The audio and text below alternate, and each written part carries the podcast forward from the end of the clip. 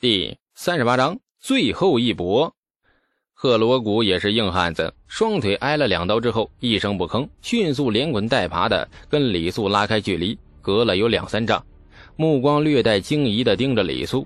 李素眼睛通红，警惕的与贺罗谷对视，他的双腿颤抖的很厉害，身躯摇摇晃晃，几乎快要倒下。然而不知怎样的力量支撑着他。似乎一阵风都能吹倒的他，却弯着腰，通红的双眼露出狠厉的凶光，像一只即将对猎物发起攻击的猎豹，令赫罗古心头笼罩着一团死亡的阴云。这还是那个看起来懦弱不堪、任人宰割的孩子吗？赫罗古眼皮猛跳，现在他发觉自己和叔叔都错了，错得很厉害。他怎么可能是孩子呢？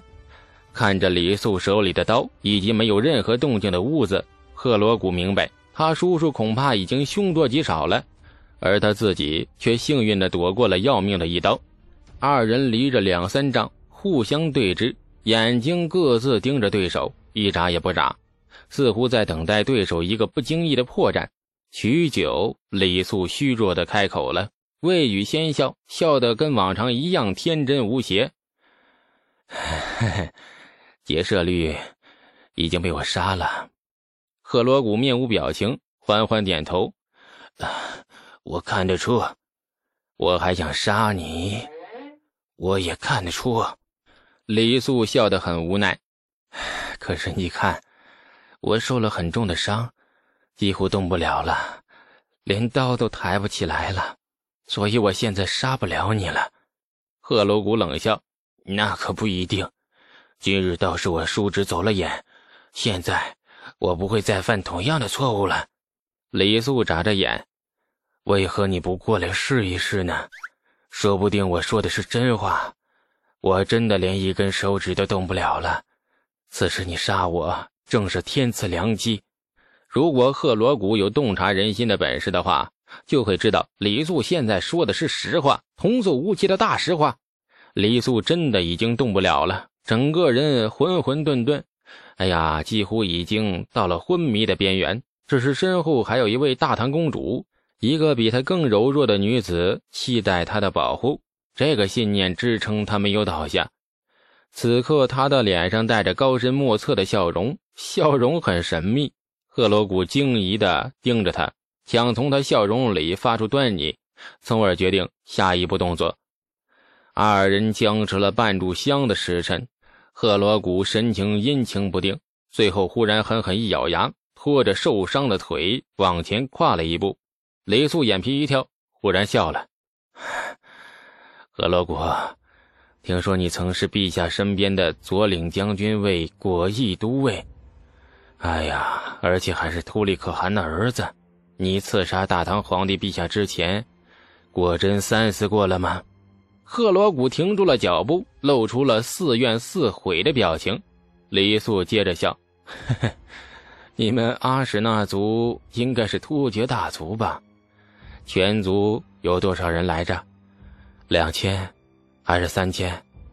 据说贞观四年，皇帝陛下扫平了东突厥后，竭力和突利两位可汗进阶归附我大唐，然后阿史那族族人全部内迁。”皇帝陛下将你们数千族人安置在漠南，对也不对呀？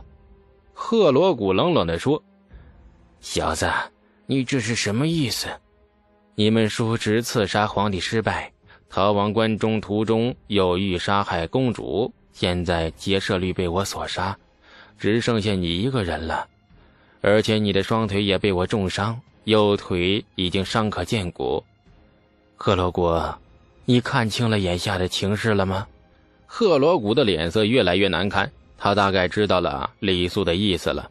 李素笑得更加轻松：“你们叔侄劫掠了东阳公主，想必现在这个消息已经传进了长安。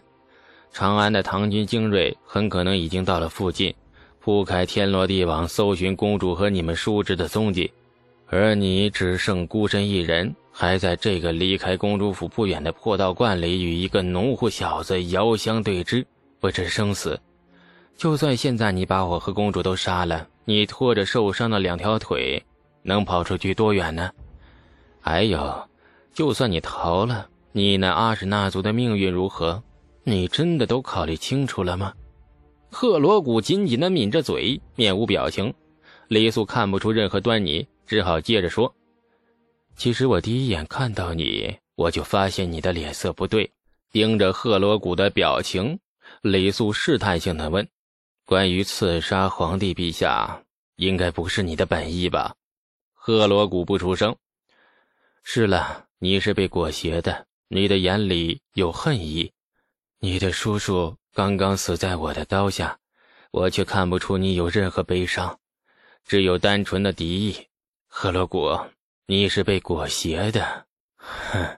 李素的结尾用了肯定句，脸上的笑容越来越深。那又如何？何罗古，你和结社律不同，你还有生机，因为你不是自愿的。你们阿史那族驻居漠南，那里是大唐和薛延陀的中间，是非常重要的缓冲地带。我们大唐皇帝陛下很重视阿史那族，不到万不得已，他不会杀你的。朝廷需要阿史那族数位漠南，但是前提你必须向皇帝陛下归降，虔诚的忏悔你的罪行，并立下血誓，永不再犯。行刺皇帝的首恶已经被伏诛了，你是被叔叔胁迫的，你也是受害者。赫罗古，归降吧，降了大唐，你仍有生机。若是执迷不悟，皇帝陛下不会心软。必然下令把你杀了，而且更会迁怒你们整个阿什纳族，后果太严重了，你承担不起。归降才是你唯一的出路。李素很真诚地劝着，赫罗古脸色阴晴不定，仿佛正在犹豫。许久，赫罗古冷哼：“哼，好你一个黄口小儿，你说的话我不能信。他的话不能信，我的话你信吗？”我是大唐皇帝陛下第九女，御封东阳公主。我以公主的身份向你保证，若你归降大唐，并发誓永不再叛，我愿为你在父皇面前作证，求父皇宽恕你的罪行。身后，东阳公主缓缓地走出道观，虽然神情仍旧惊惧，但是终归鼓起勇气走了出来。赫罗古面孔扭曲，显然内心正在挣扎不已，许久不见说话。李素看了看天色，赫罗古，留给你的时间不多了。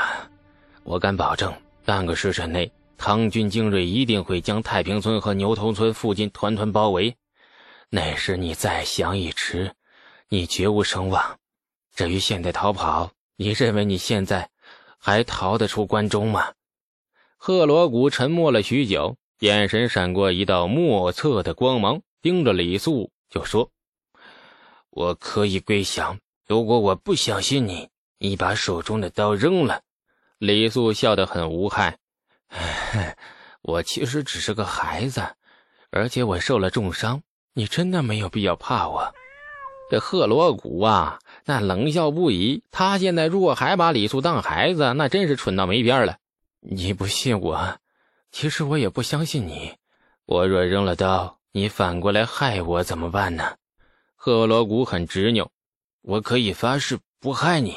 发誓这种东西，我一年差不多要发一百次，结果呢，每一次做到了，没有一次啊。我还是那句话，我不信。李素的刀交到我手里，赫罗古，你信不信我？赫罗古目露喜色，公主殿下，我自然是信的，就这么办。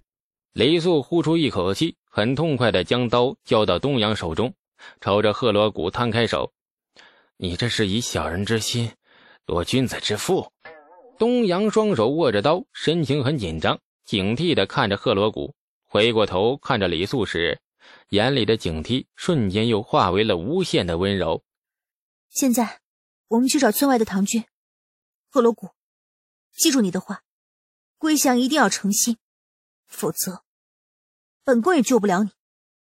赫罗古的双腿被割伤，一直血流不止，现在人也非常虚弱，脸色苍白的点了点头：“我会的，公主殿下，请放心。还有，请恕我无礼，二位能否走在我前面呢？”李素和东阳对视一眼，然后点头，默不出声的往道观院子外走去。刚抬几步，李素忽然一个踉跄，差点摔倒在地。东阳急忙扶住他，眼中一片焦急。李素捂着胸口，费力的咳出两口血，朝着东阳虚弱的笑了笑。贺罗古一直默默的看着李素，见他如此虚弱的样子，甚至咳出了血，这贺罗古眼中再次浮现出喜色。东阳搀扶着李素，一步一步往外挪，二人走得很慢。走到贺罗谷身边时，奄奄一息，眼看要断气的李素忽然劈手夺过东阳手里的刀，看都不看，一刀横劈过去。